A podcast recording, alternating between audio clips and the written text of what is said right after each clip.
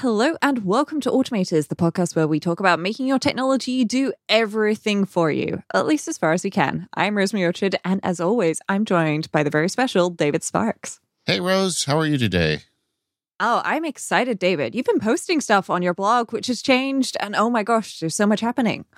Yeah, I, I kind of turned my life upside down over the. I've been doing you as you know, Rose has of course been on the inside of all this. I, I decided in October to shut down the law practice and spent three months doing that, and now I'm giving all my time to MacSparky. And um, if you're interested in all of that, you can. There's a, a blog post we'll link, and there's a episode of Focused and Mac Power users. But we're not going to um, get into all that stuff today, except for the fact that this whole change, you know, has allowed me to, to kind of do an automation audit and see how I'm automating. Mm-hmm. And one of the downsides of being a lawyer was I couldn't talk about some of the stuff I was doing because it was all client related. Um, so now I thought I could like lift the veil off some of the other automation stuff I'm doing today, and and I'm really kind of rethinking a lot of things because you know, you know, new year, new me, whatever, right? Mm-hmm. Yeah, yeah. Well, it's one of those things as well that sometimes it is good to go back and audit your automations. I have n- no idea how many automations I've created and forgot about, and they're just running in the background. And sometimes it's great to just do a little audit of, hey, these things are massively improving my life. And sometimes it's good to do an audit for the, oh, that's where this little weirdness was coming from. Got it. I'm going to fix that now um, so that you can, you know, get all those things sorted out. So, yeah, new year, new career. Why not? Yeah, and, and this is this episode is really going to focus just on categories of work and how I'm doing automation in them. It's not like a catalog of all automation that I do. As an example, last week I did a post um, on the blog about my um, my AppleScript to eject drives. You know, when I when I remove my my laptop from the screen, I have a Keyboard Maestro script that does closes windows and ejects drives, and I, I posted that script. That's not the kind of thing I'm going to be talking about today. We're going to kind of try and stay in categories. Um, mm-hmm.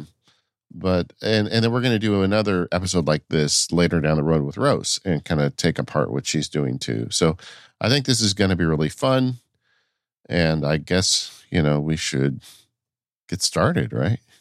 Yeah. And I think there is no better place to get started than your website because one of the things that uh, you did as part of the switch is you, you changed up your website. And I'm going to guess that a chunk of this was because it's going to be easier to automate, right? Um, yeah. That, I mean, there was a whole bunch of it. Um, I was running, you know, in some ways, I was running both the law practice and Max MacSparky as hobbies because they were, I was doing mm-hmm. them both at the same time. I, I don't really mean that I was informal about them, but you know, it was hard to like do the exact best best practice on everything when you're constantly jumping between two things. And when I decided, yeah. okay, MacSparky is going to be it, I need to grow up on a few things. And there have been all these little cuts, you know, on the website. And Squarespace, I'll just say, is awesome. And that's not because I've read a lot of their ads over the years and they sometimes sponsor this show, but I really like Squarespace because it's affordable and really good. Like, you know, the making the content adapt to the iPhone versus the iPad versus the Mac, it does that automatically. They have really good templates. You guys have all heard the ads, you know. Mm-hmm. And it's not very expensive. And so I was really happy to stay on Squarespace all the years, but there were things I wanted to do. Like I wanted to put a proper dark mode in, which we're working on now. Hopefully that'll be done by the time the show airs. And I wanted to, um, you know, I wanted to change the way the RSS feed is handled. And I just needed to kind of go to the next level. And yeah. also, I was adding the MacSparky Labs, which is a new thing I'm doing. If you're interested, uh, I'll put a link for that in the show notes too. And and that has memberful as a background. And like one of the things mm-hmm. I can do with the labs is I can say like if you are a subscriber at this level, there are certain pages only you can see you know, with extra yeah. content. And you can't do that in Squarespace. So I um I realized I needed to switch to to WordPress. And I know, the first thing I did was reach out to my friend Rose and ask if she thought that was a dumb idea. And she said it wasn't.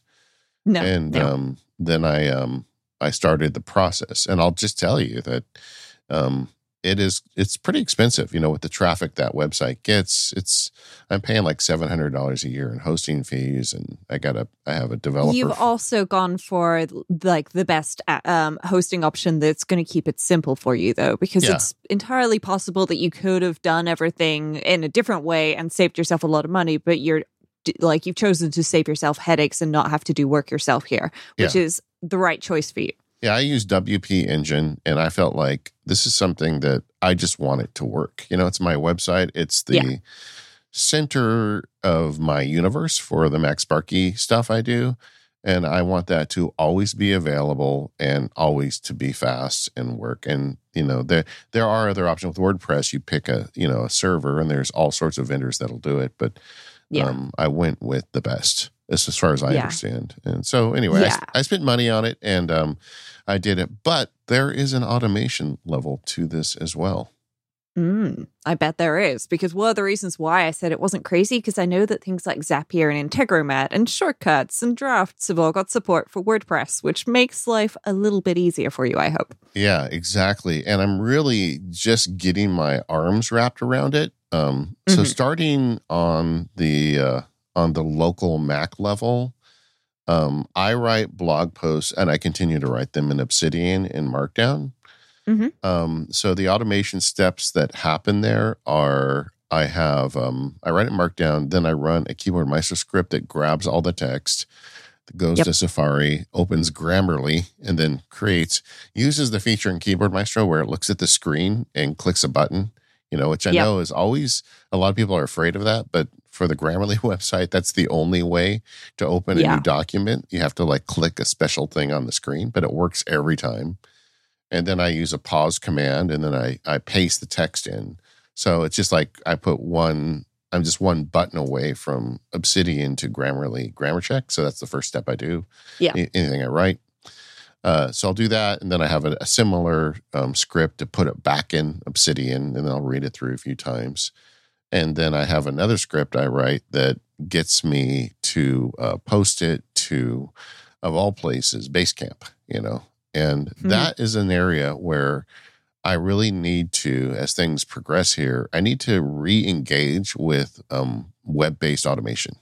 Yeah, it's one of those things where there are plenty of possibilities for a whole bunch of stuff here that like you'll only see as you've as you dive into it and as you get deeper into it. But I think one lesson that everybody should take away from this is like you you need to have uh, a tool that you can use in the way that you want, um, because I'm sure you know. Grammar, uh, Grammarly, for example, is not necessarily scriptable, but maybe if you tried the Grammarly desktop app, that would be easier.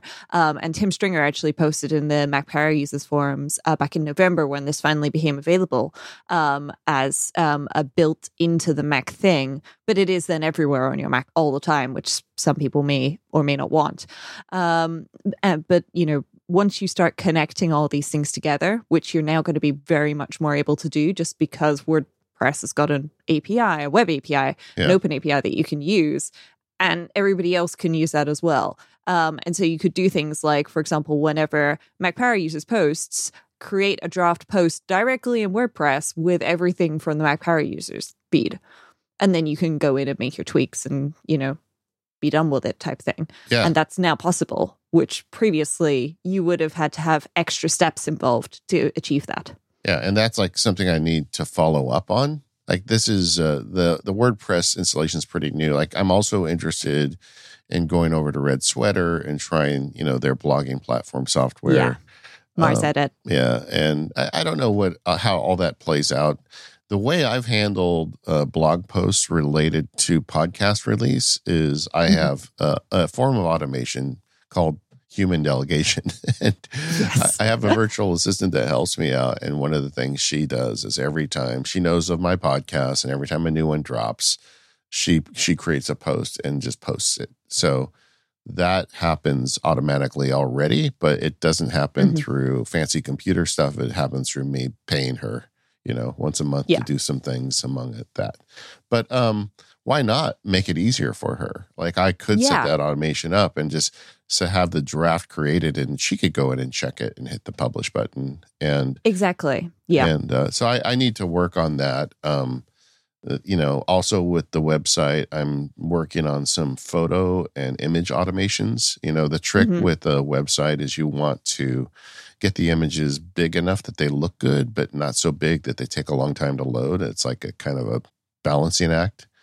Yeah. Um, modern WordPress actually handles a lot of that for you. If you throw a really It big can do, image yeah. at, at it, it will kind of take care of it for you. By the way, WordPress, uh, last time I used it was like 10 years ago. It is, a, of course, it's a lot better than it used to be. It, it's changed a lot, especially in the last few years. It has changed quite a significant amount.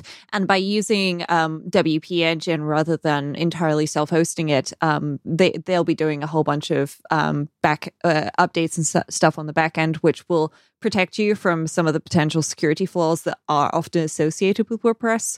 Where Yeah. thing, where it's basically just like you haven't installed updates on WordPress or your server in four years and Yeah. that, that and that's what the, that's you know like of course there's going to be security issues associated with not updating things for ages just the same as if you never update your mac um, or an ipad or an iphone um, so it's it's it's good that you've got like the better solution and because you come in after such a long break there have been some really big changes which i do feel generally makes wordpress much more user friendly um, which is a good thing Yeah, and, and another bit of human automation is I have hired a WordPress guy. You know, somebody who Mhm. Uh, sleeps with the WordPress code under his pillow, and he has full access. And like when plugins come in, I just said, "You figure out." You know when to update them, and Yep. you know I, I'm I'm really offloading a lot of it. As much of as a nerd I am, I don't really want to be a web development nerd, and that was the advantage of Squarespace, and and I've kind of done repeated that here with WordPress by getting someone else to kind of manage Yeah. a lot of that for me. Like one of the issues we had was because I had been on Squarespace for so long.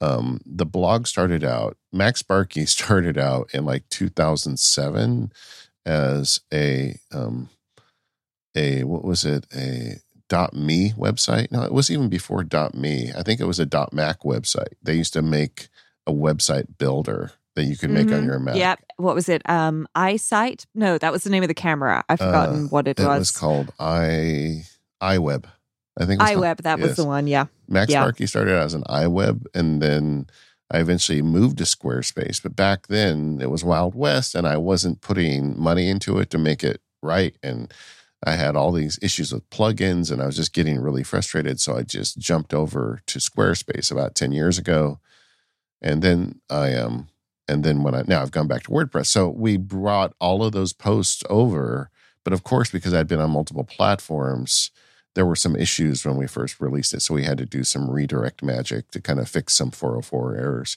And Mhm. um, so there was like little things like that. And having somebody to help me out with that was uh, really a blessing. Yes. Yeah. Sometimes it is nice to be able to just go, look, you are the expert in this area. I'm going to hand this off to you because while it's not necessarily the kind of automation that I used when I switched my website over recently, which were was regular expressions and like 45 minutes of coding, uh, it's perhaps a better solution because you're getting somebody who's got that expertise to do it for you. And did you really want to sit down with regular expressions for 45 minutes writing a script to do something? Probably not. Yeah. And um, so that it's up and running and the automation has begun. So I, as I said earlier, I, I'm doing some local automation, getting it to team members. Um, I have different post workflows like that post I mentioned earlier about the uh, the AppleScript. I have a couple friends or people. I mean, that's another thing. I guess maybe we'll get to today if we have time. Is since I'm really like put it going all in on MacSparky, I'm really kind of growing a team around it too, and I've got people that back me up. And like technical posts, like one about an AppleScript, I'm going to have a few people read it before it gets posted to make sure um, everything works for them too, and I don't post something that's not right. Um, and Mhm. my workflow for that is I put it into a Google Doc where they can comment on it as text. And so I've got a whole keyboard maestro script written to do that. And once again, you know, web based automation is something I need to spend time on. I think if we do this show again in a year, I'm probably going to have a lot more webhooks into a lot of this Mhm. stuff. Um, but for now, I'm running Keyboard Maestro to get the doc, the words into the right place, and then send off a message to the gang saying, "Hey, I got this thing. Please take a look." Yeah. Then when it comes time to publish, that's the other time I bring the virtual assistant, and she's she has a master's. She's really smart, and uh, I always have her read everything one more time. if you ever see a, a post at MacSparky that has a typo in it, it's because I posted it, not her. she always catches them. I don't always. And um, so anyway, that that so there's a lot of human based automation in the blog generation right now. And I would like to get the robots more involved. And now that I've got WordPress, I can, you know, so that's yeah. cool. Definitely. It makes a lot of sense for things like that. And honestly, you know, you you just have a lot of options now that you maybe didn't before, like plugins, for example, like PublishPress. This is one that uh, I've used before, and I know quite a few people use, um, where you can have like a upcoming editorial calendar with all of your drafts and everything scheduled in it, and see you know all the things and comments like that and so on. And that that's quite useful to have, but it's not necessarily possible with something like Squarespace without mm, quite a bit of extra work. So, or potentially branching out into other tools entirely, which may or may not be the right solution for you. Um, so, yeah, it'll be interesting to see how this evolves and hear, of course, about it as we go. I'm writing down right now. Check out public PublishPress. Publish plugin. Press. yeah, I've I've already put the link in the show notes for people, which David, of course, can access. Yeah. Um, uh, because uh, I, I I've used previous versions of this and alternative things to it, but this is a quite a popular plugin nowadays. It's got six thousand active installations, um, so uh, according to WordPress.com. So yeah, there's uh there's some options there. Yeah, but, I uh, in terms of plugins, I'm running um, the uh, I'm running one for Memberful, obviously, so I can you know put the page access. There's one in there for uh, ConvertKit, which is what I run my newsletter through. And yeah. There is uh, there's one in there that the uh, developer put in for SEO, which tells me every post I write is bad SEO. I don't apparently write very well for Google. and, uh, yeah, uh, I mean it's one of those things where if you're writing for Google, are you writing for the people? Yeah, and at exactly. the end of the day, Google is going to go out and change their algorithms because they want things to be ranked based on what people are actually genuinely interested in, and of course because it's Google to an extent, what's going to make them money. Yeah. Um, so uh, yeah, yeah, pandering pandering to the plugin, perhaps not the solution, but yeah. you know, there's yeah. plenty of automation to be had um, with the website, and we'll hopefully see all of that progress as we go. Yeah, I will be ignoring yeah that SEO plugin. Fair enough. This episode of The Automators is brought to you by LinkedIn Jobs. Post a job for free by visiting the link in our show notes. These days, it can be hard to find and hire the right candidates for your small business. That's why LinkedIn Jobs made it easier to find people you want to talk to faster and for free.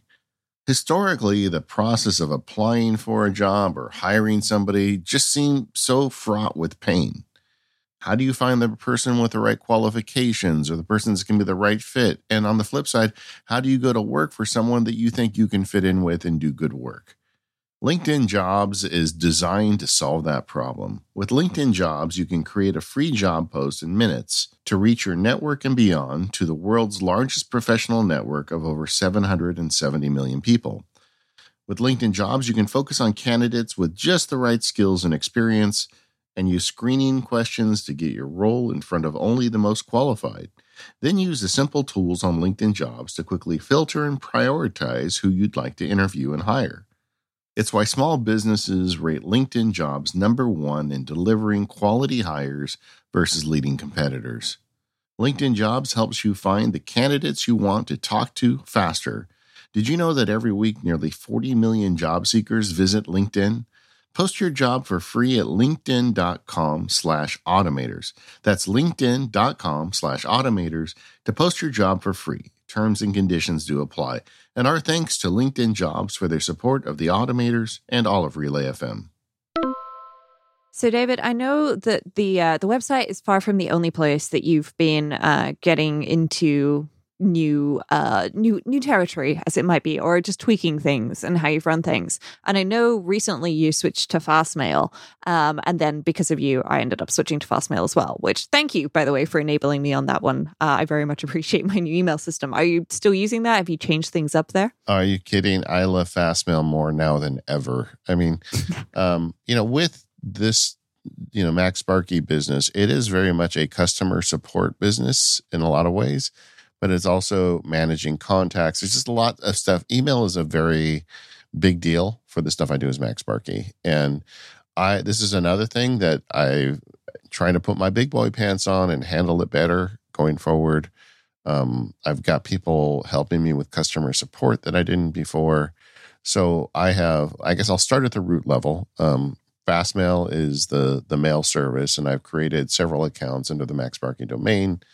Um, like for instance, my wife um, is helping out a lot with customer support, so now she's got an email there.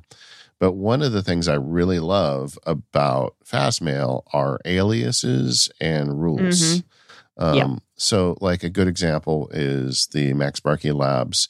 Uh, people have questions about their account or whatever, and uh, I created an alias at, called Labs Support at MacSparky.com, and uh, my wife uh, has been very active with me in setting the memberful thing up. She understands the whole interface and how to do, you know, whatever customer support things need to be done. And I'm pointing that at her email. You know, if someday she goes back to Disneyland, doesn't have time to help me, I can get somebody else and point that at their email. You know, so, mm-hmm. um, so that I don't know if that's automation. I guess it's a bit of automation. I mean, there's definitely automation within there because, for example, the email alias, this is a, a, trick that I use even though I don't delegate my email to other people. I've got aliases for a whole bunch of things because it means that if, for example, I give uh, give an email address, um, amazing uh, snuggly hoodies at yeah. rosemaryorchard.com to a website, and then I start getting spam to that address, well, I know it was amazing snugglyhoodies.com that sold my email address. Um, and I can just blacklist everything that comes in from there from now on into that and it's done so it works really well. Another way to use that on an individual basis is it's a rock solid form of a uh, basis of a smart mailbox. So yeah, if you use an email application with a smart mailbox like Apple Mail, you can say anything coming into labs support at macsparky.com goes to a specific smart mailbox. And that way you don't um, you, you know exactly where to go to see that stuff. If you have a lot of email, you just want to look for those emails, you know, because it's all coming into your box because you're aliasing it. It's not a separate account, but you can then um, slice and dice it through rules or smart mailboxes. Um, another thing that I'm getting with Fastmail are the rules. So, like um, when I get a customer support request for a field guide, um, I my background platform is Teachable, and mm-hmm. they have a very specific format to the email, the way they form the subject line, and based on a couple things they do in that email. I was able to create a rule that consistently finds those customer support notes. Yeah. And that one goes to me directly and it goes to my virtual assistant. Um, so I alias it and then send it to two people. I don't alias it, I'm sorry. I, I find it through a rule, but I send it to two people at the server level with Fastmail. So that's an automation because now I'm no longer the bottleneck. She gets it the same time I do. Yeah. Yeah. And we um and I have to hear your advice on this, Rose. But what I'm doing is I'm filtering it into a smart mailbox on my Mac so I mm-hmm. know which ones she's also getting. Because yeah. if I reply to it and don't copy her, then the customer gets two replies. We don't want yeah, that. Yeah. I mean, what I would actually do for something like this, where it's possible that you'll reply to it or somebody else will reply to it, and potentially down the line, maybe even there will be multiple people, um, especially, you know, somebody's just doing this part time. Yeah. You know, say, for example, one of your daughters um, has free time at the weekend and says, Hey, dad, can I help you out with stuff? Um, is a ticket system. It's a very official thing type thing, but basically it's a email lens in this inbox and somebody deals with it and everybody can see who's dealt with it um, system and it works um, it's better than shared mailboxes in many respects because there's no chance that somebody accidentally replies from a personal email address um, or something and all the replies come back to the same place you know what? Um, I should look seriously at that. I, I, always thought that was too much for what I'm doing, but again, I'm trying. Honestly, like, it really depends. Like there are there are so many variances in the kind of ticket systems out there. You know, if you email um, Apple, um, if you email Tim Cook, you probably don't get an auto reply. But I 100% bet that lands in a ticket system, and there's yeah. a team of staff sorting it out, and they'll funnel things into, hey, this needs to get filed by, filed into feedback, please, or things like that. But if you contact a company, usually it's going to land in a ticket system so that they know who's dealt with it. And if you've got a reply from two different people at a company giving you two conflicting answers, it's probably because they've got a shared mailbox rather than a ticket system. Um, but there there's all sorts of scale of like you can have something that will deal with hundreds of thousands of employees and all 500,000 different departments that they have versus something that just works with like two or three people. Um, and so there, there's plenty of options out there. Yeah, I'm going to have to research that. The only one I'm aware of is Zendesk because I know it has some clients that Zendesk that like is fairly popular but quite pricey. Um, I believe it's twenty five dollars per user per month, um, yeah. which can be a lot of money. Um, yeah. it, for uh, one system that I've previously used, for anybody who's curious, um, is um, Zoho. Um, Zoho is a, a, company. They're based in India, and they offer like a whole suite of different applications, kind of like Google does in many ways, but they're very affordable and their stuff's been pretty good. They also have native applications for everything on, well, I say native. They have uh, iOS applications um, for everything as well, which is quite nice. So you can easily pop in on your iPhone or your iPad and check stuff out um, if you didn't want to use the website, which gives you push notifications too. Yeah. And Zoho is $14 per agent per month. Well, I'm going to. Uh, That's on their highest tier, which you might not even need actually. Yeah, the so. free tier is three agents, which would be enough for me. Yes. Yeah. Uh, well, we'll see. Um, exactly. So the trick will just be getting the email into the ticket system instead of sending it to multiple people. Yeah, well, that that is excellent. So I'll, I will look into that. But to kind of go further down the email rabbit hole automation, uh, I spend a lot of time automating email. I mean, of course, uh, I have. Yeah. Um, the uh, I have a TextExpander for Teams account, so I've got several people on different teams where I'm updating snippets for everybody, and I really like the consistent message from it. And know again, that's a sponsor of Mac Power Users, so you guys can say, "Oh, that guy's a shill." Uh, I pay for it. I mean, I get the bill every year. I don't. I never, you know, I don't like to ask for free things from people when I use it to make my living. I feel like yeah. if I need to be in there with everybody else and pay for it, so so I, I pay for it. I use it and uh, find that quite useful. Uh, SaneBox as well. I mean, I have so many levels of automation on my email because SaneBox really helps. Again, an, uh, a sponsor, but again, I've been paying for it since before they were sponsor, and um, just all these methods I'm using to try and keep email to something manageable and just see what I need to see. Um, I use the uh, smart mailboxes. I'm using Apple Mail across the board. Uh, I think I'm going to try a do that one of those runs again through third party apps to see what's out there again.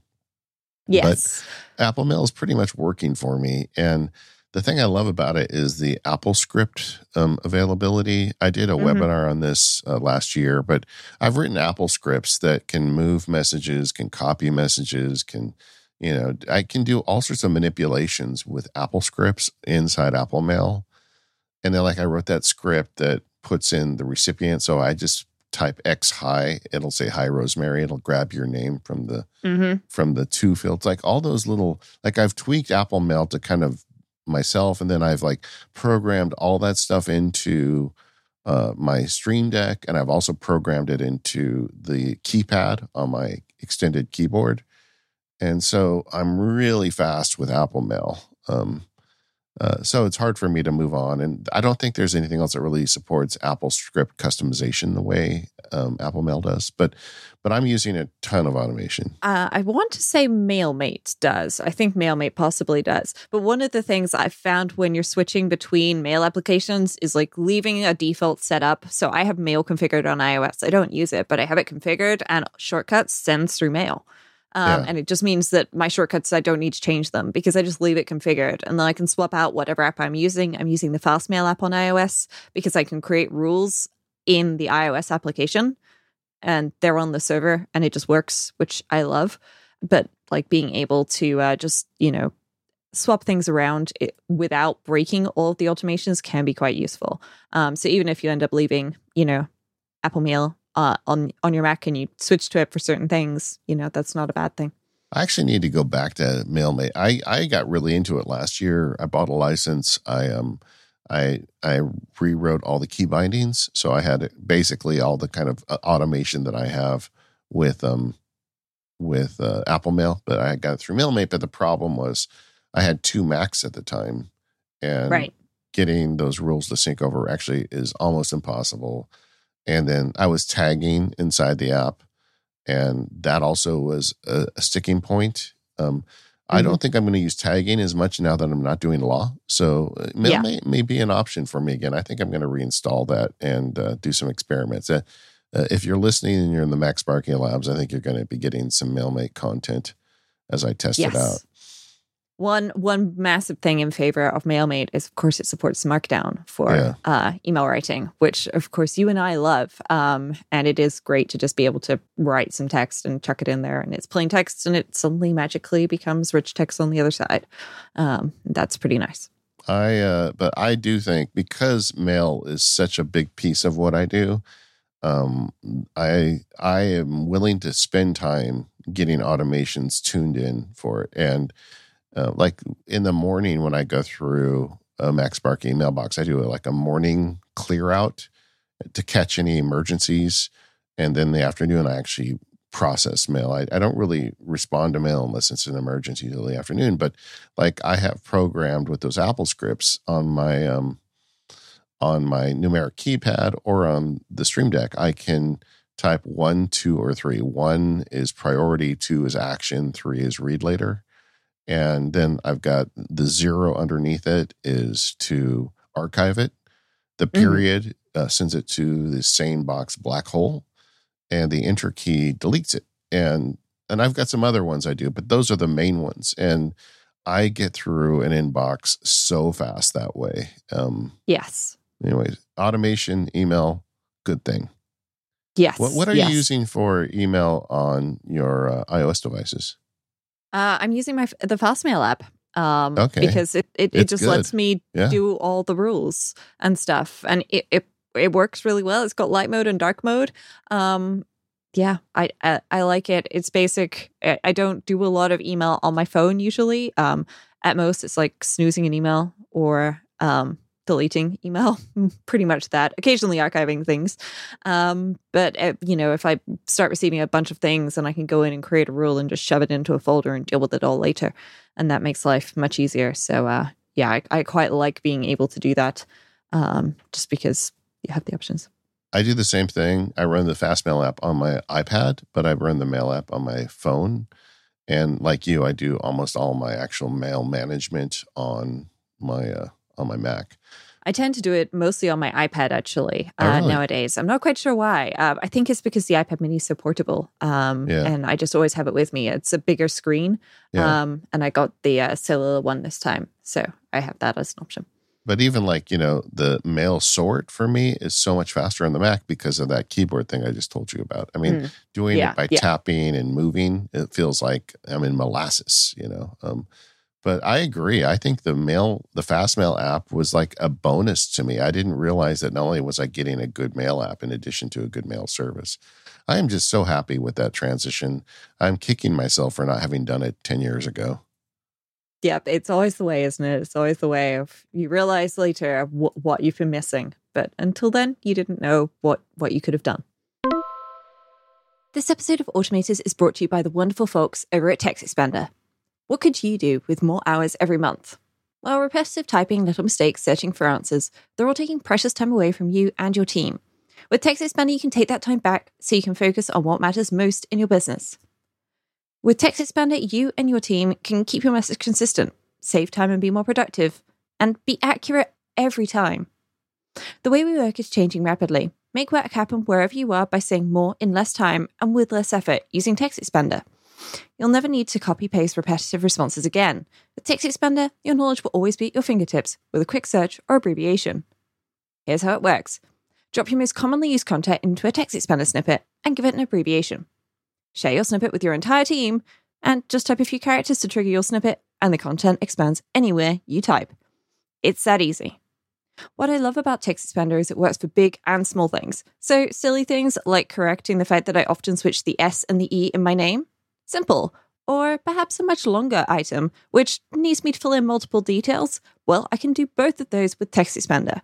And of course, because I can share it with people, it means that everybody says the right thing. And if somebody spots a typo, well, everybody's got it fixed right away. TextExpander is available on Mac, Windows, Chrome, iPhone, and iPad. And as a listener of Automators, you can get 20% off your first year. Visit textexpander.com slash podcast to learn more about Text Expander. That's textexpander.com slash podcast. Our thanks to TextExpander for their support of this show and Relay FM. So, David, you clearly have done more than just website and email. I'm guessing maybe task management, calendars, some other stuff has been tweaked and changed up too.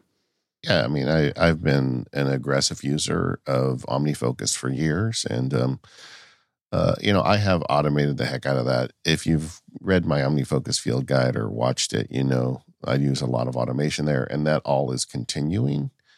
Mm-hmm. Um, one thing that changes with all this is my OmniFocus database gets smaller significantly because before I was tracking a lot of clients and ongoing projects for them, which I don't have to do anymore.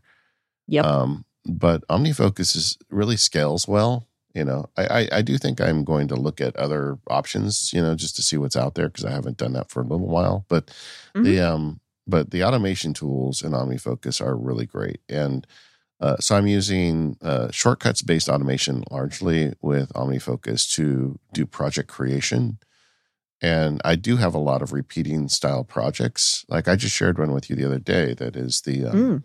the shortcut for when we confirm a guest, you know. And yeah. what I do is I have a shortcut where I type in it prompts me for the episode number, the guest name, the um, public the record date and the publish date. So it gets four pieces of data. And this is an old script. I mean, if you look at it, I was assigning variables in it. So that tells yeah. you how old it is.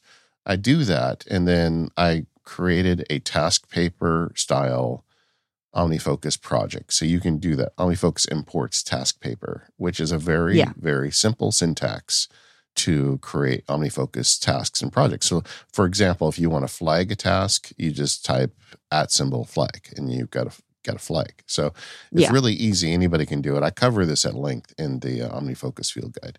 Um, but so I've created one for a automator show with a guest. I also have a content show version. I don't think I shared that one with you yet. But um, so when we book a guest, I run this shortcut, and now I can do it on my Mac, and it's working consistently. Hooray! Um, yeah. But the um, so it, when it runs, it grabs those four four questions from me, and then it creates a whole OmniFocus project. Like, and it'll say like you know, um, you know, OmniFocus or say Automators episode, Dave Hamilton interview or whatever, and the um, and then in the individual tasks that underlie it will insert the date that we record or the date that we publish or the name of the guest. So it's very nice when it's done. It's a it looks like a hand created project and there's like you know about 10 steps to it. It takes a lot to get one of these episodes out. Yeah. But so what the first thing i do is i take those four variables and i create that project um, for omnifocus. Then the next thing i do after that is i create an obsidian note on the project because i have an obsidian like project page for every podcast episode and mm-hmm. it uses the same data so i don't have to type it in a bunch of times. It grabs the date the episode number.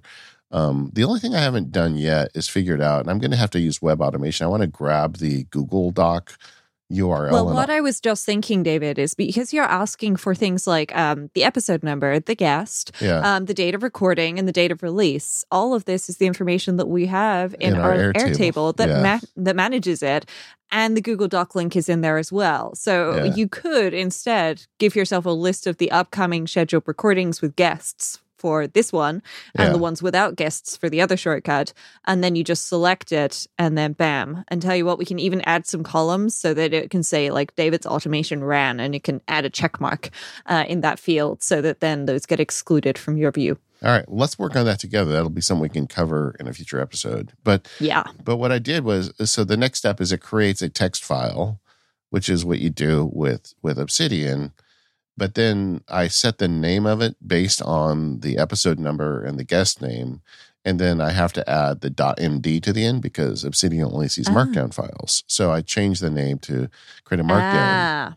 I have a I have a pro tip for you there, David. Yeah. Um. So what you can do where you're setting the name, you need to uh, make sure, or this is a, a, tip for everybody. If you put .md or anything in the name of um, a text um, uh, file, um, make sure you turn on in the expanded section don't include file extension yeah. because that's what gives it the txt um, usually. So if you add .md and then you exclude adding the file extension, you turn on don't include file extension, then it works. Okay. Uh, at least 100% of the time for me because I ran into this the other day when I was trying to fix something for somebody else and I realized I automatically do this and I hadn't told them to do it. yeah, you know, I don't think I've paid attention to that, but it's always worked. But maybe I don't know. Maybe it's acting as a full rename for me. I don't know. I'll, I'll look into Possibly. that. But the Yeah. uh, and then because I use Obsidian's uh, sync service, um, these files are saved to the root directory of my um, of my computer. They're not on the cloud. So then I Mhm. just save it to the very specific folder for Automators episodes. So then it shows up in my Obsidian library just fine. Um, another thing I want to automate on that, Rose, I'll have to pick your brain on this, is I want to add it to my Kanban board in Obsidian, like a Mm. newly created file. I, I'm going to look. There's something. There's something I there. think I think we can do something there. Um, I have done the thing that Obsidian tell you to only do if you're being very careful, and I double sync my Yeah. Obsidian uh, vaults. I only do this on one machine. Um, Yeah. So please, please, if you're considering doing this, listen to the advice of only do it on one machine. Um, because if you do it on all the machines, it's like Ghostbusters. Don't cross the streams unless you're told to right at the end. Um, so uh, yeah, by doing that, if we if we double sync it, then maybe we, we can just uh like put it in on on in one place, and then it'll end up everywhere for you. And and honestly, it's not that big of a deal because I work on that Kanban board every day, so I'm it helps me kind of keep on top of things. But and then the last thing I do with that script is I take all of that data and I prepare text for an email to the guest, and it says, "Hey, we're recording on this date. You know, make sure you have a good mic, and you know all the things that we need to tell a guest before they come on the show." And it opens the native mail app and shows it to me as draft, so I can make any last minute changes and send it off. So it's a very um I, I don't know if this is a I guess it's an intermediate shortcut because the actual steps I'm taking are not super complicated, but it's kind of long because it's doing a bunch of stuff. Yeah, yeah. It's one of those things where it it's it's a it's a simple shortcut from the tech like from the difficulty perspective to an extent, but equally it's a very effective shortcut. So it does exactly what you need, and why wouldn't you just leave it as it is? Yeah. And I'm just going crazy with, you know, OmniFocus JavaScript stuff and adding more and more of that. And um yeah. So in terms of task management, I'm automating a lot of stuff. I I really do want to look at other options um to OmniFocus. It's just OmniFocus gives me so many things that I love. It's really going to be hard to to to dislodge that. Um, like another thing that OmniFocus does is it allows you to create a link to virtually anything. You can create a link to a folder, create a link to an individual project or whatever, or, or a perspective. And because I'm so hung up on contextual computing, like when I go to that Obsidian note, it has a link to the OmniFocus project based on one of those links, or or to DevonThink data on it, or to the Google Doc. And so, like I I look at the Obsidian as like my mission control, you know, and I can click something on the Kanban and immediately get to all the resources related to it. And Yeah. um, it's gonna, you know, I've looked at you know some other task managers and they just don't do a lot of that stuff. So it'll be hard to dislodge me. Yes, yeah, that is the thing. Whenever I've tried other task management applications, they fall down really qui- fallen down really quickly because I can't defer things or um, I can't check things off before the repeat is due or something like that. And you know, there's there's there's advantages and disadvantages to every system. And once you find a system that both works very well for you and you've worked yourself into the way of it working, um, it's it's difficult to change. Yep. Um, calendars are for me uh, another source of constant automation, and this is another one where I pro- uh, I primarily rely on shortcuts automation. We did a show on calendars. I don't need to go over it all here, but I um I love calendar blocks. Shortcuts makes it really easy. There's no other tool in my mind that automates calendars better than shortcuts. As much as I love things like Keyboard Maestro, AppleScript, and all the other stuff, they're more, much more fiddly for, for calendar events than shortcuts, in my experience. I don't know if you Yeah. agree or disagree. I, I find shortcuts is just so incredibly easy because it's very simple to just have that data and duplicate a block um, to add the calendar event or just iterate through a list um, and add one calendar event that's 30 minutes or 60 minutes or something for each item. And it, it makes life very easy to be able to do that. Um, and it's possible to do this with other tools, but I've just never found another tool where it is quite so simple as it is with shortcuts and where it's also so easy to debug because as we all know with uh, um, time time is a nebulous concept um, especially when you're automating it or attempting to because it's it's just one of those things where it shifts and add a time zone for extra extra fun and uh, we'll see you in 2042 yeah you know i should have mentioned at the beginning of the show rose i'm doing a free webinar. That's one of the nice mm. things about my new life. I think i'm going to be able to do a monthly free webinar all about how i manage calendars uh, on the 21st of january at 10 o'clock uh, pacific. So um, i don't have a link for you but i will by the time the show publishes.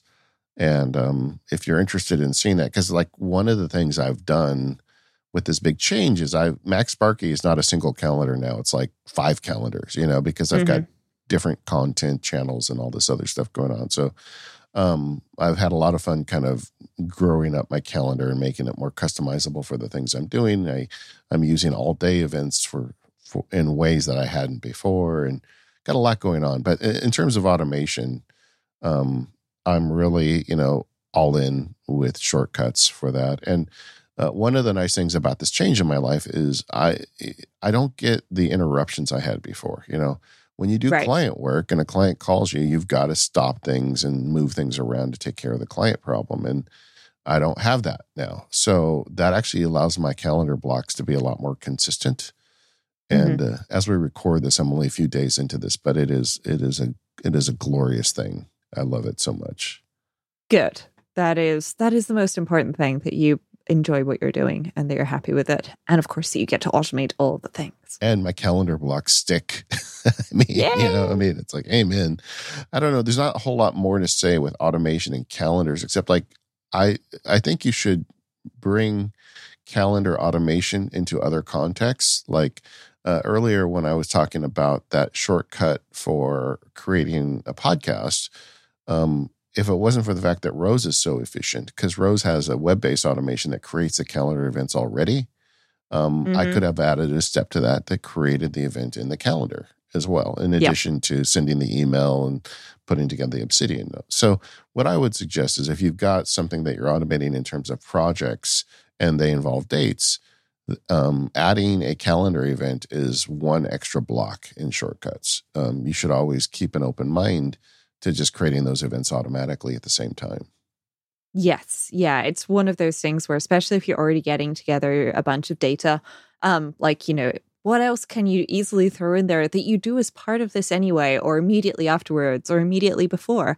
Um, and don't forget, um, this is something that uh, I helped somebody else out with recently. The run shortcut action is amazing. So if you create lots of little shortcuts and then you're like you know it would be really good if these were all one shortcut but i don't want to recreate everything and i don't want to copy and paste everything. Just create one master shortcut and then or one primary shortcut and then use the run shortcut action to run each of the op- each of the shortcuts. And you can even put it inside of a menu um, or something so that you you choose um, which one it is that you want to run or you can get all the shortcuts in a folder. Choose from list and then run each of the chosen ones or skip the choose from list and just run everything in a folder. There are lots of ways that you can combine your shortcuts uh, to make life even more powerful once you've created a couple of little ones. Hey, you know, we haven't said this for a few episodes, but I um you know, we were hard on shortcuts for Mac when it released, but I I feel like it's got a lot better. How how are you doing with it? It's it's definitely doing a lot better. Um, the the part that I'm struggling with with shortcuts in general right now is um, apps not being available on every platform, um, and having to code my shortcuts to work around an action not being available. Um, and I really wish that I could have a toggle overall in shortcuts that just says, "Hey, uh, like if this." Like, or per shortcut that just says, hey, if there's like actions missing, just keep running like it's fine. You don't need to uh, to to stop and cancel everything and say that you can't do this, um, because uh, that that is very frustrating. I was trying to run a shortcut on my Mac the other day and it wasn't running, and I realized um, it's sending a pushcut notification, but I don't have pushcut yeah. installed on my Mac. Yeah. It's like, well, the pushcut notification is just a hey, I'm doing this thing. FYI, if you need to cancel it, like jump now. Um, and uh, yeah, so it, I've now added an if around that, but I shouldn't. I feel like I shouldn't need to be doing that all the time. I feel like maybe I could just have something that says ignore missing actions in the shortcut um, and proceed anyway, um, which would be quite nice. Yeah, the if tool has become a survival tool with multi-platform yeah. shortcuts, and I think the way I'm getting around it, honestly, is I'm just forking shortcuts now. Like I got yeah. tired of writing if statements and like it seems so tedious to be trying to like work around these exceptions because of which platform. So now I'll have a you know new podcast for Mac, new podcast on iPhone and they use their they start out the same but they take slightly different paths and I run them as separate shortcuts. Yeah. My problem with that is the diverging content in those shortcuts. So, for example, a task paper list. Um, now, most of my task paper lists, fortunately, I source out of drafts, so that wouldn't be too much of an issue. But what happens if I add a calendar step to the to the Mac one, but I forget to add it in the iOS exactly. one? Exactly. and that, to. And that's that's what um, really uh, annoys me. So I actually now have a shortcut that I use the run shortcut action on that I include with most shortcuts, and it tells me um, if this is a Mac or a watch. Um, and otherwise it just says okay. So if it's a Mac or a watch, it'll go, it'll send back a no. And if it's a an iPhone or an iPad, it'll send back a yes. Because yeah. the vast majority of the time, um, if it's an iPhone or an iPad, I've got the app installed on it and I'm good to go. Um, but if it's if it's a Mac or the watch, then it should probably not be doing whatever it's supposed to be doing. I mean, the, none of these are good solutions, you know. Really. Yeah. Um, but the um, yeah, I don't know what what's the solution. What would you do if you were in charge? This is a very difficult question because I don't know the architecture of shortcuts and I don't know how things are written, and also it very much depends per shortcut. So, for example, sometimes the pushcut actions that I use are send a notification, and I'm fine if it doesn't send a notification. Sometimes it's the run server action. If the run server action doesn't run, I want everything to stop and fail. Um, and so I would I would really like just in general, actually, all the apps to exist on all the platforms um, and have all of the actions available everywhere. Like that would be the easiest solution, but shortcuts can't solve that. So I think in that case, like the first time you try and run a shortcut on a device where an action is missing, it should give you a bit more information um, and just say, hey, like, you know, do you still want to do this? And the one thing I would absolutely 100% get rid of, though, is unknown action. This action cannot be run because a required app is missing. Um, because this is actually an action in the the Automators guest episode that you sent me, David. I have OmniFocus 3 installed, but shortcuts somehow somewhere has got a bit confused and thinks I don't have OmniFocus 3 installed, possibly because I also have OmniFocus 4 installed yeah. um, uh, in the TestFlight, and that's the one I'm using. But it says unknown action, and the only clue that I've got as to what um, kind of action it is is the icon. And even tapping on the icon and show info, it says unknown action, no description available. It would be really good if they could somehow like save that information and so that when you share a shortcut, even if people don't have the apps that you specifically used, like they can see what it is that you were trying to do. And, you know, they can view everything. They can't edit it, but then they can easily replace it with something that will work for them. Because this is something that always ends up feeling like when I'm sharing a shortcut, I have to go, oh, wait, do you have these five apps installed? Um, and some people I know that they have the apps installed. Other people, I realize I have to rewrite my shortcut because otherwise I'll have absolutely no clue what it's doing. Yeah, I, I agree. I don't think there's a good solution. One hacky way I was thinking about it, it would be like, what if on a per action basis we had like a disclosure triangle that says run on, and there's like run on watch, run on iPhone, run on iPad, run on Mac. And like yeah. you could literally just check like this will run on the iPhone, but it won't run on the watch and the Mac. And then it just skips it yeah, this is where improving the if action um, to be a switch case would be really lovely. Um, so, for example, a, a, switch case for people who, who aren't familiar um, is basically you can say, hey, um, I want you to switch based on this variable. And in the case that this variable is A, I want you to do this. In the case that it's B, I want you to do that. And C, I want you to do that. And frequently there's a default, which means none of the above do this. Um, I really wish that that existed for platforms where you could just drag that in and then you could like, you could drag in, say, a, a, a, a, a I don't know, a platform switch, and then you would just toggle on like run on Mac, run on uh, run on watch, run on iPhone, run on iPad. Um, but the problem with that is also then what if you have two iPads? Do you want it Yeah. to run on both iPads or just one iPad? And maybe that is a very niche case, but also I think the people who are using shortcuts are the niche case users. Yeah, we're niche nation, you know. yep, we we're, we are the uh, the people who are doing things weirdly and in a complicated fashion because we can, but also you know we've been using shortcuts for a very long time. And the one thing that I found when I've set up shortcuts for my parents and so on, like they, they don't necessarily know they're using shortcuts. My dad logs his blood glucose in health through shortcuts uh, because the app that he's got doesn't have HealthKit sync. So he's got a shortcut next to that app where he just taps it and then shortcuts pops up a, a health um, logging thing and he types in the number and presses OK and then it opens the health app. And he doesn't know it's shortcuts, but it's something that I had to set up for him. And if something like if he was using a different app or something, then that would have been much more complicated. And he did try running it on his watch and it got very confused. I'm I'm really curious to see what Apple does with this. Um, you know, next year eh, or Mhm. this year, I guess. I feel like they're going to respond to this, but um, I feel like For- they will, yeah. for the meantime, um, I mean, shortcuts on Mac is a much better um player now. I, it's still weird Yes. in some ways, but you know that's because it's an early adopter of SwiftUI, but it works. You know, it's like when I was trying to record for the shortcuts for Mac Field Guide, like in November, it just wasn't working. Now it's working, so that's good. Yeah. But uh, yeah, there's some points. This episode of The Automators is brought to you by DevonThink, the flagship product from Devon Technologies. Get organized and unleash your creativity. Just go to devontechnologies.com slash automators to get 10% off. DevonThink is the most professional document and information management application for the Mac. It's the one place for storing all of your documents, snippets, and bookmarks and working with them.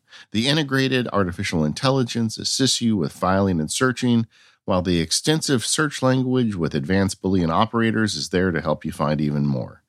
DevonThink features a flexible sync system that supports many cloud services or lets you synchronize over the local network too, with everything securely encrypted. This gives you the choice of however syncing works best for you. It has smart rules and flexible reminders that let you automate all parts of your workflow and delegate boring, repeating tasks. So let DevonThink automatically organize your data with rules you define. DevonThink's AppleScript Dictionary is one of the largest on the Mac. There's no part of DevonThink that can't be automated. So extend DevonThink's functionality with your own commands by adding them to its scripts menu. Even templates have scripts inside, and you can set up new documents with data from placeholders or inserted by your own AppleScript code. It's really kind of awesome. And of course, there's so much more from an iOS companion app to email archiving, scanning, or even an embedded web server for sharing your data securely with your team. I'm a big fan of DevonThink. I keep a bunch of data in there. Not only do I like the way it manages documents, I like the automation. I like the fact that you can link anything inside DevonThink. If you want to do contextual computing, this is perfect for you because no matter what the file is, you've got just one link away from it anywhere on your Mac. Whether you're managing a lot of documents or doing a lot of research, you should be checking out DevonThink. And you can get 10% off DevonThink 3 or upgrade to it right now. Just go to devontechnologies.com slash automators. That's devontechnologies.com slash automators for that 10% off. And our thanks to Devon Technologies for their support of the automators and all of Relay FM. Uh, one of the things that I'm also rethinking with this big move is my desktop setups, you know, because I am a big fan of them. You know, it kind of leans, leans into contextual computing. Like if I'm going to sit down and edit a podcast ad, I want my computer to look one way. If I'm going to sit down and do something else, I want it to look a different way. And um, I've been evolving on that lately. Um, the last time we checked in on this, I was using Keyboard Maestro and Moom settings because Moom has Mhm. all these great settings. Um, and with Moom, you can have pre-configured locations, and uh, Yeah. and it just does. It's really clean. So it's it's a you know it requires to have a separate app, which I know a lot of people don't want to do. Um, but I did find a, a, spot where Moom wasn't really itch, uh, scratching the itch for me. Um, yeah. Um, I have one screen that I call my status board, and right. on it I've got uh, an OmniFocus perspective. I've got I've got a lot of stuff on the screen. I've got I'm just th- thinking through it mentally now. Messages, Slack, Basecamp, Twi- Twitter, time tracking, Timery, and I think I've got like eight apps on a screen laid out mm-hmm. very carefully, and it's just like the right swipe for me. If I want to check in yeah. on that stuff, I swipe over and it's there. And I was having trouble getting those to lay out properly with Moom because it was just so much. Yeah. And uh, so what I ended up doing with that was just using the keyboard maestro has a command to set a window, and they've got like preset defaults, but the mm-hmm. defaults are pretty big. Uh, I actually really laid it out pixel by pixel, and so you can say put it in this spot is the upper left corner and make it this size and I got right. them exactly how I wanted them and recorded those numbers. And so I'm actually having Keyboard Maestro do that entire um, automation for me for that setup. But I uh, yeah, I use that one quite often. Yes, I found one trick which is really useful for me when I'm using Moom, um, and I use the the feature from the menu bar where you can click Save Window Layout Snapshot. Yeah, I found a lot of the time, ignore obstructed windows is actually not what I want because my windows somewhat overlap. Like right now, Audio Hijack is hovering over Slack, but I still want the Slack window to be positioned right where it is. Um, and so if I untick ignore obstructed windows, then Slack pops up into that list along with a whole bunch of other apps. Yeah. Um, and so that that for me has been very useful. Um, and also some windows just can't be resized much smaller than they they are. Um, and that is frustrating when that happens. But it's quite useful because before you give it a title, you can see the the list of all the applications that are going to be arranged when you do that, which is quite nice. Yeah, I, I again, I remain a huge fan of these desktop setup mm. automations. Uh, you know, I know you're all in with Bunch at this point. I, I'm using Bunch with Moom. So yeah. I use bunch to launch all of the applications that I'm going to need. Like give it 10 seconds and then I run the the the Moom setup. Yeah. And I do this all from bunch. Um, and it's working really well for me, especially when I uh, added the shortcut to start my podcasting focus mode to my dock and I then removed it from my dock. That meant that start podcasting focus mode is now an application in my personal user application folder, which means that I can run it through Alfred um, and Spotlight and Keyboard Maestro and Bunch and it works really well. What are the pluses and minuses of doing that in Bunch versus Keyboard Maestro for you? Uh, honestly, for me, a lot of the fact, a lot of the stuff with Bunch is the fact that um, it's just text, so I don't need the open, like I don't have the the extra visual thing of open app, I can just see that it's opening um, Safari and it's opening specifically a new window in Safari using Keyboard Maestro. Um, and, um, you know, and it opens Zoom and it opens Audio Hijack. And I've just got a list there. And it means if I want to search for all of the things that open Audio Hijack, I, I can very, very easily find it. And I'm not also finding things that have got Audio Hijack in the name um, and so on. So I do a lot of things with Keyboard Maestro as well. Um, I just find for switching between statuses or contexts um, I I like Bunch um, just because it's it's my menu bar of I am in this mode. I'm doing this thing. Okay, I've done it. Now the next one. Yeah, I need to make a serious effort with Bunch. The problem is Bunch came into my life after I had already automated all of this stuff in Keyboard mm. Maestro, you know. Yeah. So um I need to uh I need to make a serious effort with Bunch to see how that plays. Well, the like, thing that I had with Bunch as well, because uh, Keyboard Maestro now has this feature. Because Keyboard Maestro recently had a huge update, which is amazing. Yeah. Is um, Keyboard Maestro has always had the ability to run macros part of macro, um, but it, you kind of had to like set a variable, then retrieve a variable to pass information around, and or you know, depending on what you were doing, it it was a bit complicated. They now specifically have um, macros as subroutines, yeah. which makes this thing so much more powerful because I use subroutines in every single one of my podcasting bunches because I I have Audio Hijack popped open, um, and I then have it press the keyboard shortcut to well, it closes all the audio hijack windows and then presses command one to give me the the the overview of all the different kinds of recordings that I could do with audio hijack. Um, and things like that are sub bunches for me. Well, they're not sub bunches, they're um, snippets um, in Bunch, and they would be subroutines in Keyboard Maestro.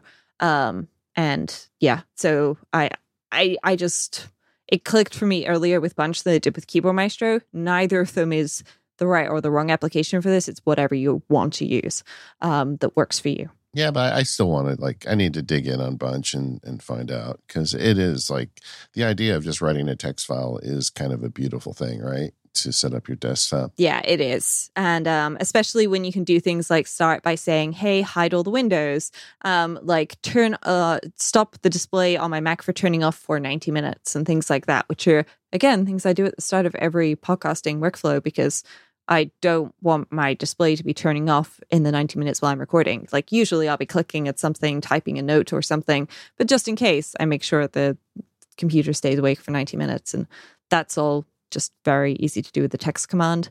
Um, and I tend to trigger Keyboard Maestro macros from Bunch as part of this anyway. So.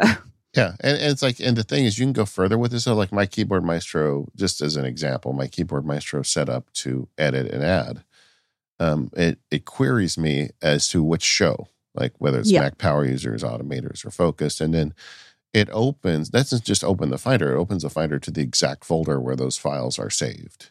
Yeah, and then it opens that file in Fission, which is my the the editing app I use, and then it resizes Fission very wide on my screen because when you edit audio, you want a wide view. Mm-hmm. And so it like it does more like you because you can do this also with shortcuts and we got shortcuts on the Mac. You can say open Safari, put it on the left side and open pages and put it on the right side. But um it doesn't really give you the ability to go in and, and do much more than that. With Keyboard Maestro, you can open a specific web page or open a specific pages document. And yeah. you can do all that with Bunch too. Like um, when I open OmniFocus, I don't want to just open OmniFocus. I want to open OmniFocus to a very specific project or perspective. And yeah, you can do that um, with Keyboard Maestro and presumably Bunch too. That, that's why I need to spend some time with Bunch. Yeah, and and you can actually do this with shortcuts as well, but to do it in shortcuts, you'll either need to get the URL scheme of the folder or the project or the yeah. task that you want to open, or use the find folder or find project action to get it and then open it, um, which feels like it's potentially a bit more work. Everything's um, a little harder. Yeah. Yeah. Yeah. All right. So I've just realized that because of my uh my system, I've accidentally got six OmniFocus windows open right now, David. That's okay. not quite what I intended. But the no, good news is two of them are automators. All right. well, hey, we got one third of your of your uh, windows there. yeah. Uh, another thing I'm working on automation with, and this is really a work in progress, is I, I have like at, at, when I made this decision, I decided, okay, this is getting real. Like I've always had JF to help me editing, and I've got uh, Leilani helping me with virtual assistants, but I've got some other people on the team now, and I want to get better at, at accessing and working with them and getting them content and getting their help. And um, the automation element of that isn't great yet. Um, I stuck with um, with Basecamp start partly because it started with just me and Leilani, and she really likes the Basecamp interface, you know? Mm-hmm. And when you've got somebody working with you and they're happy with something, you don't really want to change it around. I mean, I had looked at Notion and stuff, and I, I just don't want to make it harder for the people that are helping me. So I'm yeah. resistant to change that. And Basecamp does have some good webhooks that I'm not using in terms of web based automations. But now, as I've added people to the team, this Basecamp has just got bigger and there this is something i need to seriously look at automation like when i prepare a blog post or when i have a sample video for people to review i need to like automate all of that and i haven't done it yet i'm i'm kind of early in the process here yeah, yeah, there is definitely something to be said about having a tool that works for the other people as well. Because with your website, you know, you are the one calling the shots and everything. So it is up to you to make that decision. But if you end up picking a tool that's difficult for people to use or they don't quite understand like why why are things organized like this and why are things scattered all over the place and so on it gets very difficult for people to actually do the thing that they need to do um, yeah. which is not micromanaging their tasks. It's doing the tasks, one hopes. So, uh, yeah, Basecamp is good for things like that because it does have webhooks to get data in and data out um, and so on. And Notion's getting there with their new API, but it's still very much a work in progress as far as I can tell. Yeah. And Basecamp is pretty simple, but it also just really hits you over the head with the stuff that's on your plate, which is what yes. the people I work with kind of want, you know? Yeah. Yeah. They don't want to be going and hunting and pecking around for um, you know, all of the the links um, that they need or, you know, finding a, a, a blog post or something. They just wanted to be there. Well, there will be future content on the automators about automating team management stuff because this is very much on my radar now. And yeah. I'm going to be working on that. Now, we've been focused so far on talking about kind of the automation I'm running these days in relation to certain tasks, but I just wanted to take a minute um, to say Keyboard Maestro is just so essential to me. I, I use it for everything. It, it's really my, uh, you know, if everything, what's the saying about hammers and nails? Like if you have a hammer, everything looks a nail. if you have yeah, Keyboard yeah. Maestro, everything looks like uh, you can a Keyboard solve Maestro it. macro. Yeah, exactly. I mean, uh, I, you know, one of the things that changed for me over the last year is I've stopped trying to be so demanding on an iPad. I'm trying to try to treat the iPad kind of the way Apple views it, in my opinion. Mm-hmm. So a mm-hmm. lot of my more advanced automation, I'm not trying to like jump through a million hoops in shortcuts. I'm just writing a keyboard maestro script on my Mac and running it there. And I spend a lot of time on Mac anyway, so that's fine. But I have just, you know, my keyboard maestro automation over the last few years has just kind of exploded because every problem I see seems like I can solve it with some sort of keyboard maestro script. Yes. Yeah. I find I do this as well. You know, if I'm if I'm playing with bunch, then for the next couple of days, everything's a bunch. Um, well, bunch. Um, and then if I'm playing with keyboard maestro the next couple of days, everything's a keyboard maestro macro. And then if I'm in drafts for the next couple yeah. of days, it's all it's all drafts actions. Um, and then it's shortcuts, and then the whole cycle begins again. Only add a whole bunch of extra tools in there because, you know, why why would I do anything simply? Yeah. Um, but equally, it can be a really fun exercise, especially I found you know, I've created something in one system and it works, it's fine. Um, and then as I'm doing something seemingly completely unrelated in a different automation application, I'm like, you know, wait, what? That thing that I actually kind of wanted to do in this, but I never did because it was just going to be too difficult. Well, I can actually do it now in in in this application. It'll be super easy, um, and so that's how I often end up with interlocked actions of Keyboard Maestro is calling Bunch, or Bunch is calling Keyboard Maestro, or running a shortcut, or something like that. Yeah, I, I totally agree. And but for me on the Mac, Keyboard Maestro is so good. And if you haven't used it because you're intimidated by it, uh, I would recommend taking a you know go back to listen to some of our prior episodes. I think we've done a good job. If you want to throw money at it, I have a really good field guide that I'm proud of that I think can, can get you running on Keyboard Maestro. But I get these emails every day from people who buy the field guide and are like, I can't believe how much stuff I'm able to automate with Keyboard Maestro on my Mac. It, it is just crazy. Like I was talking earlier about, like I can go to the Grammarly website and have Keyboard Maestro find a button that seems to move every time I open the website and click it mm-hmm. based on what it looks like. And like that's one step in Keyboard Maestro. And you know, it just it just um it's an essential tool for me as I go through this process. And I do tend to lean on that keyboard maestro hammer. That's probably the reason why I haven't got as good at web automation is because I can solve so many problems with keyboard maestro that I don't bother. You know, it's like, yeah. okay, this works. I'm good. Um, yes. On the flip side, when I get over to the iPhone and iPad, the tool that I find myself using more and more, and shortcuts obviously is a big deal, but uh, the tool that really stands out for automation for me lately is Drafts because mm-hmm. um, Drafts solves kind of, Drafts is kind of like the keyboard maestro of the iPhone um, because so much of that st- iPhone stuff I do involves text, and Drafts has so many ways to work with that. And let me just give you an example. You know, um, one of the challenges I have with this new kind of career shift is I have all these content ideas, but I'm not sure where they all fit. You know, uh, like like I just wrote down using bunch. That is a content idea for me, you know. Mm-hmm. Now, is it going to be a blog post? Is it going to be a video in the, the labs? Is it going to be a YouTube video? I don't know what it's going to be. is it going to be a field guide? Who knows, right? But I I want to capture that quickly, and so I the way I do it is on the Mac. I just hit my um uh was it Control Option Command M, the MacSparky kind of hyper key. Mm-hmm. And then that's a um, conflict menu, and I type C for content, and it runs a script that says, you know, what's the idea? I type in using bunch. It has a little checkbox there. If I've got something saved to the clipboard, I can add it or not. And then it creates a custom Obsidian note on that idea, titles it, adds all the um, YAML data, all the mm-hmm. stuff I do to create an Obsidian post and saves it to the exact folder where I keep content ideas. And later I'll go through that list and start thinking about more. In fact, one of the things does it as a checklist to that item in Obsidian saying, where do you think this belongs, you know, in terms of mm. content.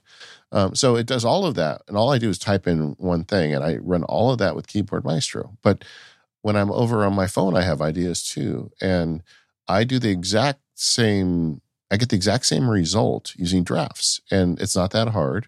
You open drafts, and drafts has a templated text drafts action. We've talked about it on the show before.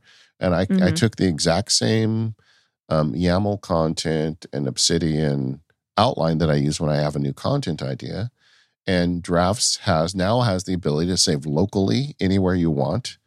Mm-hmm. Um, so I save that to the exact same folder on my phone. And it's just um, solving the problem on different platforms in different ways. But yeah, um, I just want to shout out that you know shortcuts is great, and I'm a big fan. Um, but Keyboard Maestro on the Mac and Drafts on the iPhone and iPad can really help you sometimes do things that would be otherwise difficult. I mean, if I get a content idea, I don't. What I don't want to do is open up Obsidian, navigate to the right folder, create a new mm. file, run a template, and do. I mean, like ten steps and it's even harder yeah. to do that on the iphone because you know it's the iphone um, whereas now i just type a few things in drafts push a button in drafts and it happens or I, I i type a conflict palette into my mac fill in one field hit return and it's done and that's a yeah. kind of automation that i'm excited about right now yes yeah making it super easy for yourself to just do the things that you want to do without getting distracted and falling down a rabbit hole and ending up in wonderland on the way um, is pretty powerful I want to go a little deeper on web automation, Rose. Which vendor do you think I should be working with right now? Like, for instance, I have a paid IFTTT account, and right mm-hmm. now it is um, the two things it's doing for me is it's capturing a lot of data into my day one journal. Yeah. It continues to be very good at that. If I favorite a tweet, if I write a post at MacSparky, all that gets saved to my day one journal. I love that. Yeah. Another thing it's doing is like I found there are a few people who write blog posts that I want to read everything they put. They're very low signal to noise websites mm-hmm. and they mm-hmm. don't post often. So I have IFTTT instead of reading those in my RSS feed because I found I was always sending them to Instapaper. I cut them out of my RSS and I just have um, IFTTT. You just have them appear in Instapaper. Yeah. So I, IFTTT follows their RSS feed and puts everything in Instapaper as it gets published. And so I'm doing that with it.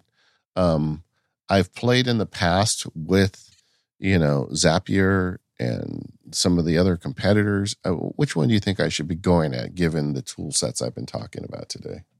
Honestly, with the tool sets you're talking about, with things like Basecamp and WordPress and so on, I would be looking at either Integromat or Zapier. Yeah. Um, and my inclination is probably going to be to point you towards Integromat just because I find the user interface is a lot easier to just dive in and do things. It's it's a visual user interface, um, and so you can see, for example, there's an RSS icon, and when you click on it, you see the details of the RSS feed, and then there's an arrow going out of it to um, I don't know WordPress, um, and then that that's creating a WordPress post, or maybe there's an RSS feed and it splits out. Um, and then the word MacSparky is on one line, and the word um, I don't know, uh, five top pixels is on another if we're yeah. talking about something um, for Mac Power users. Um, and you can just see immediately, and then you know the, you just look at the icons after that, and you can see exactly what's happening, um, which I find to be incredibly useful. You can get very nerdy and granular with it, but also you don't have to, and it does work with all the Pro Tools. Plus, it's very affordable, um, which I think uh, quite a few of our listeners will very much appreciate. I'm paying for Zapier and Integromat on higher tiers because I'm using them all the time. Um, and actually, a whole chunk of things just wouldn't be done without them. Um, so, for example, creating the show notes for automators um, and indeed creating new automators episodes and things like that, a whole bunch of that is just handled for me with absolutely no work on my part anymore, thanks to Zapier, um, Zaps, and Integromat uh, scenarios and they just do things and I don't even think about it and the notes are just there.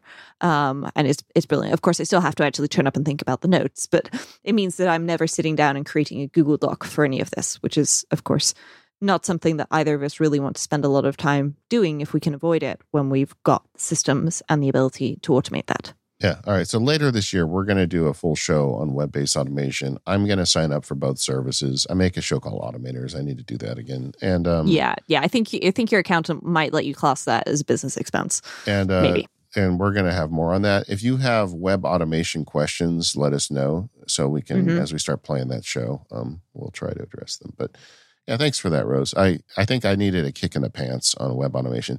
And the problem for me just keeps coming back to the fact that I, maybe it's a thing that you know i grew up using the mac and i'm just so used mm-hmm. to doing the automation on the local machine yeah I, I, keep having trouble wrapping my head around it but my my team and my you know my whole system now is a lot of web-based stuff so i need to start yeah. looking more seriously at the web-based automation yeah, the the big advantage of the web based automations is, for example, things like you know uh, a po- podcast post appearing on your website, like your local machine, and indeed you shouldn't have to be involved in any of that at yeah. all.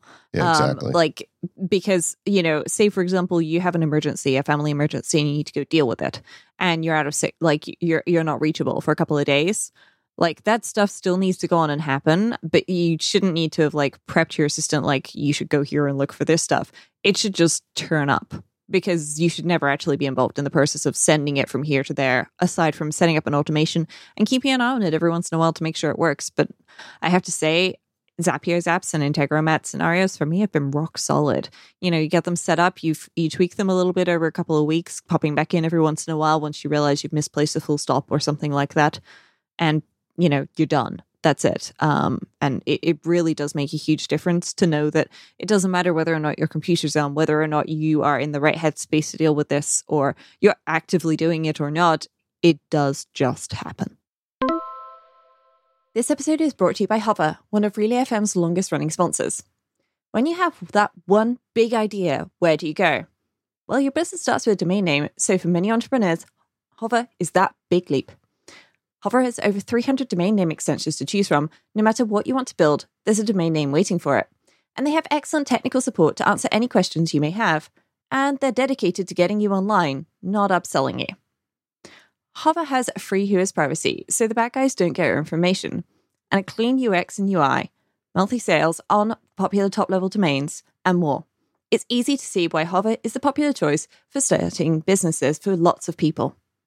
I have loads of domains. Seriously, I don't even remember how many I have because I have a great idea for a cool name, and a domain name is a relatively cheap way of just getting started, even if I maybe don't do something for a while.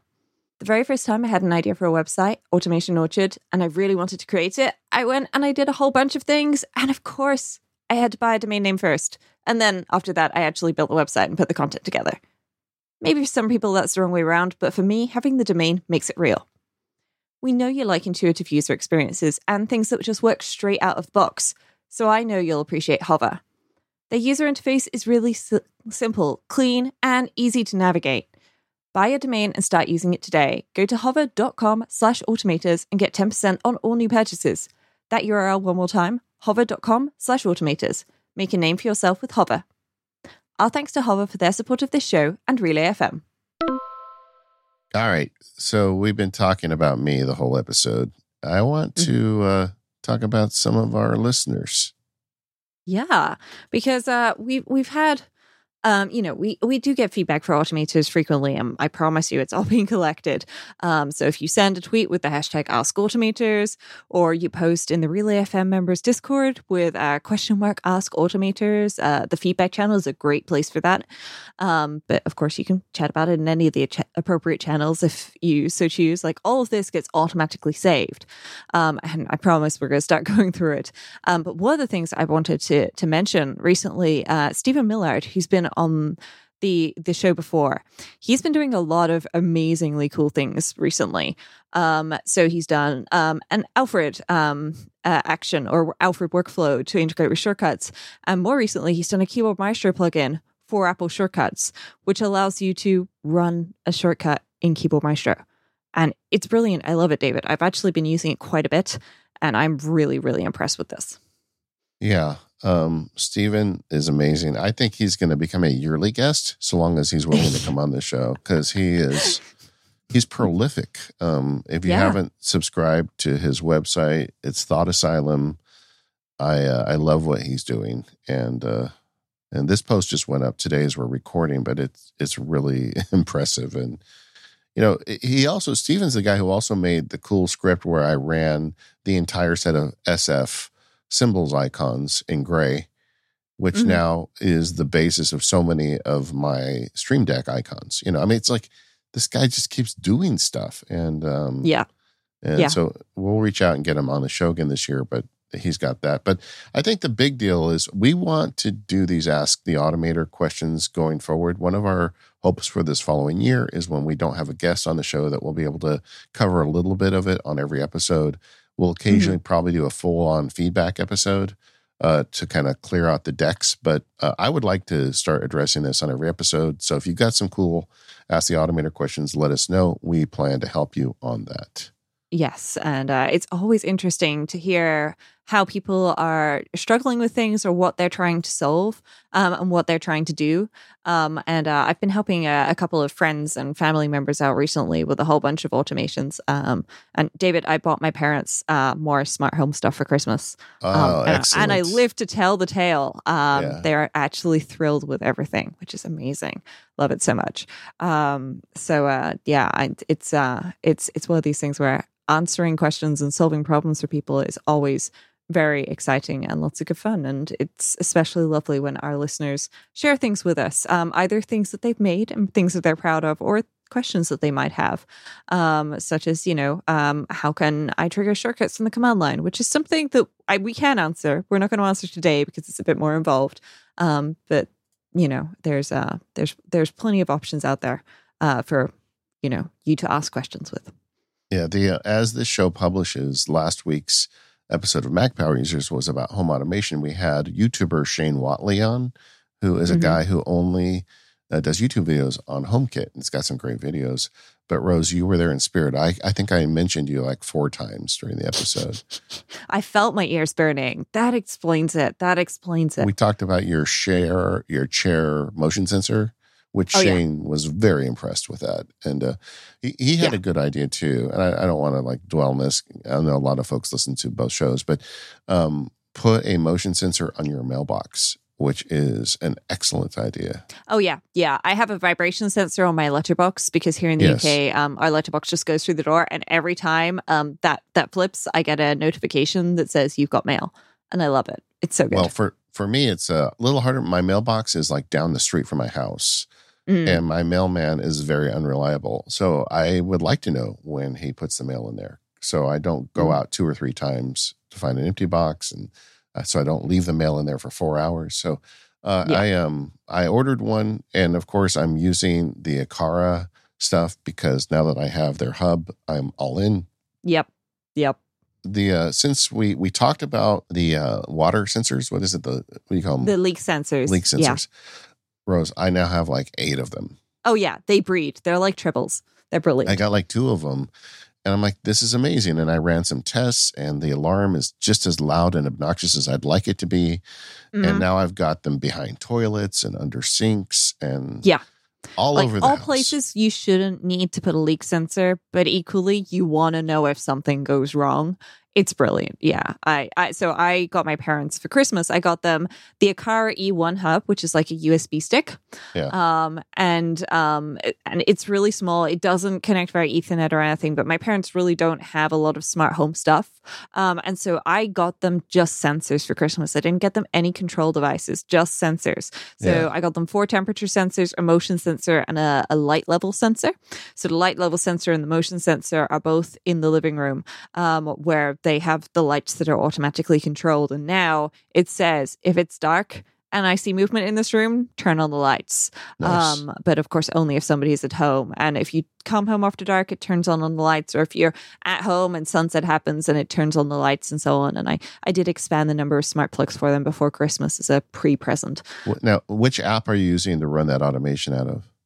Uh, just the home app. Okay. just the home app. Everything is done through the home app. It's it's it's really good. I'm really pleased that it works. Uh, previously the light level stuff i've had to use a controller for homekit um, to, to to do things but it seemed to now work with the home app um, when i set it up for my parents. So fingers crossed it continues to work with that. If not uh, something like home plus controller for homekit uh, the en- eve energy app these can all do more complex automations.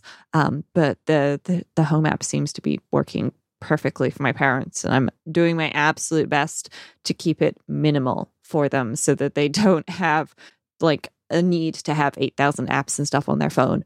Um, because they, they don't want that. Um, they just want to know what the temperature is in different rooms. And my dad already rearranged all the sensors about three times and then messaged me and said, Wait, I moved all the sensors around.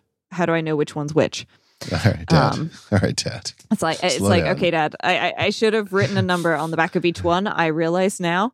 Um, this this was my fault. Um, uh, so pro tip, people, if you're giving small, easily movable sensors to people, um, in my house, I've done this, David. I've labeled the back um and the side of every single motion sensor. So if it gets picked up and put in a different room, like the the Hue remotes that I have, they're labeled on the back of every single one of them. So if I pull it out of the light switch and I've got two of them, I just flip it over and one of them says bedroom, one of them says office and they can go back to the right idea. place. But I didn't do this with my parents. I think the Aqara stuff, you could probably just use a Sharpie on it and it'd be yeah, fine. well, that's yeah. what I didn't do. Yeah. Okay, because I gave it to them boxed up, and they Yeah. they and I just put it in place because I thought they're not going to move this stuff around. And then like three days later, my dad's like, "So I moved all the sensors around, but I think the temperature is like wrong in the living room because it says it's like." Eight degrees, and it's like, well, it's not eight degrees in your living room. It should be like twenty-two.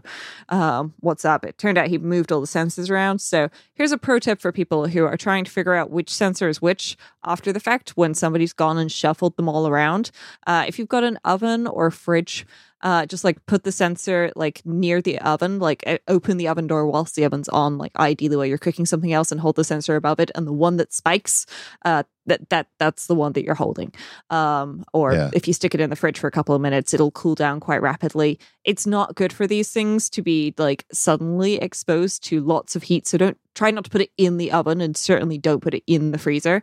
Um, Yeah. but a minute or two in the fridge, or like opening the oven door with it, you know, in the waft of warm air that comes out is is not too bad, and it should give you that spike or dr- dip that you need to figure out which one is which once your dad has moved all the sensors around.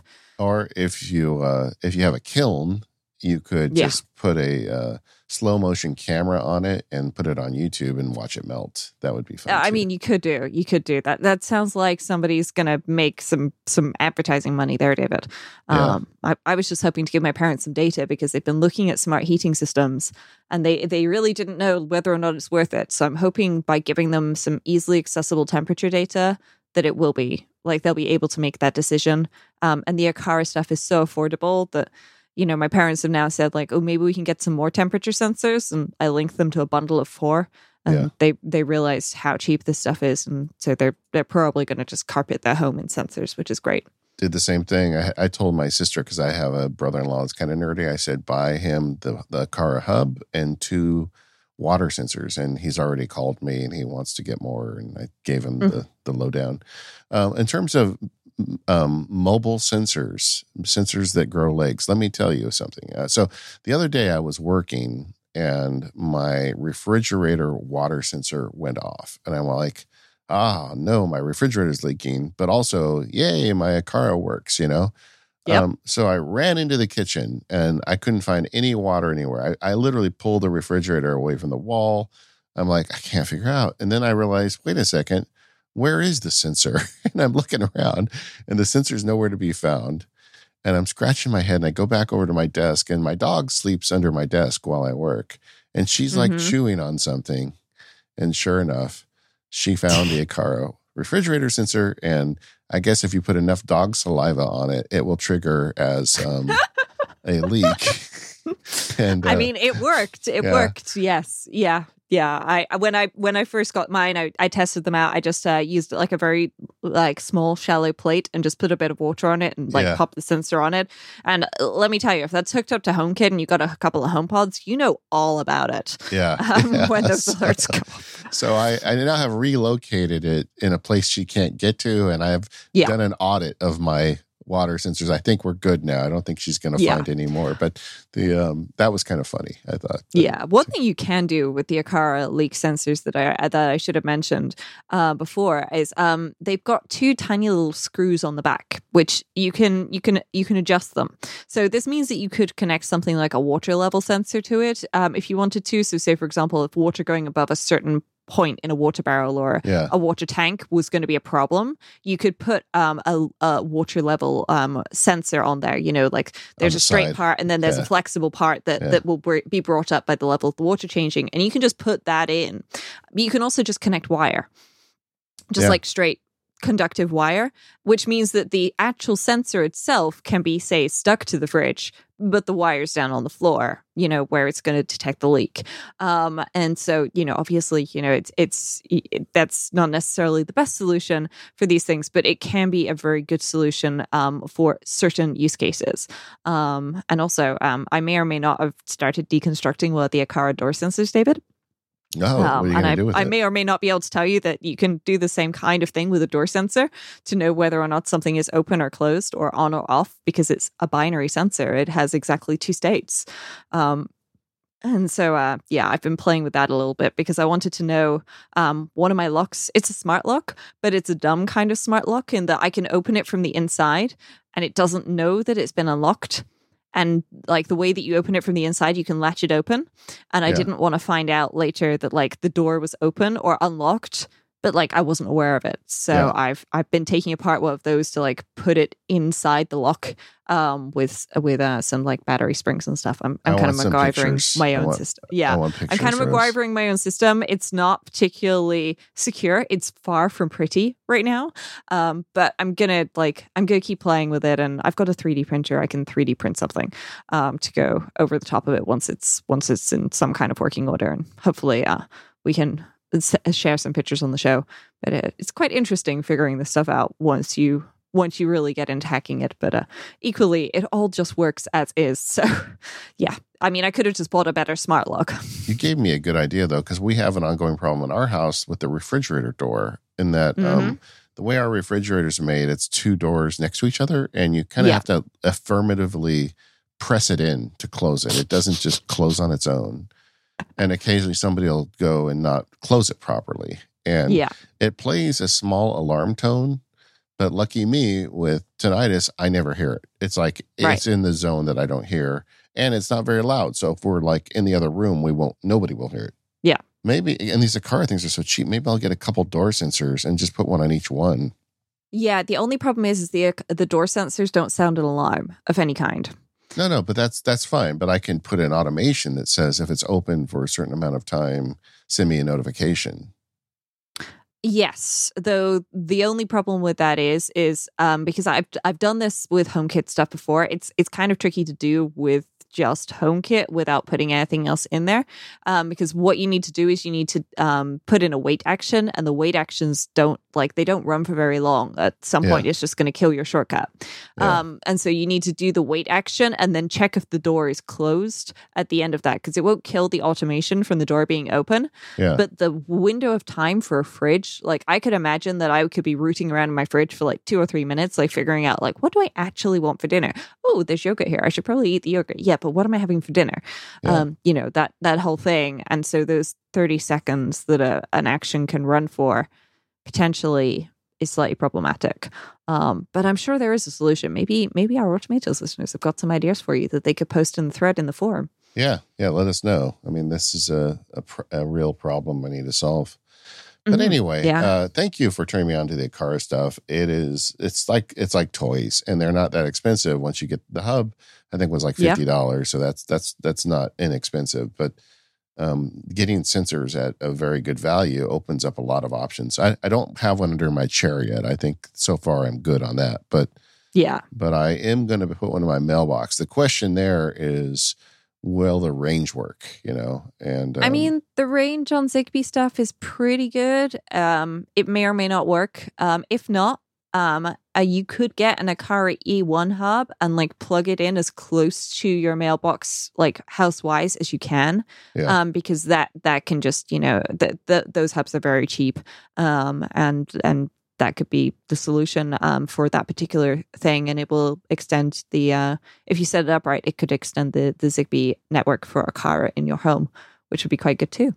Well, we will. Uh, I'll let you know. It's supposed to get um, delivered here in the next day or two, and so maybe next show I can report back on how I did with that. But Yeah. uh, we are the Automators, and you can find us over at relay.fm slash automators. You can get all our back catalog. Um, thank you to our sponsors today: LinkedIn Jobs, TextExpander, Devon Think, and Hover. Um, and uh, we'll see you next time, gang. Goodbye.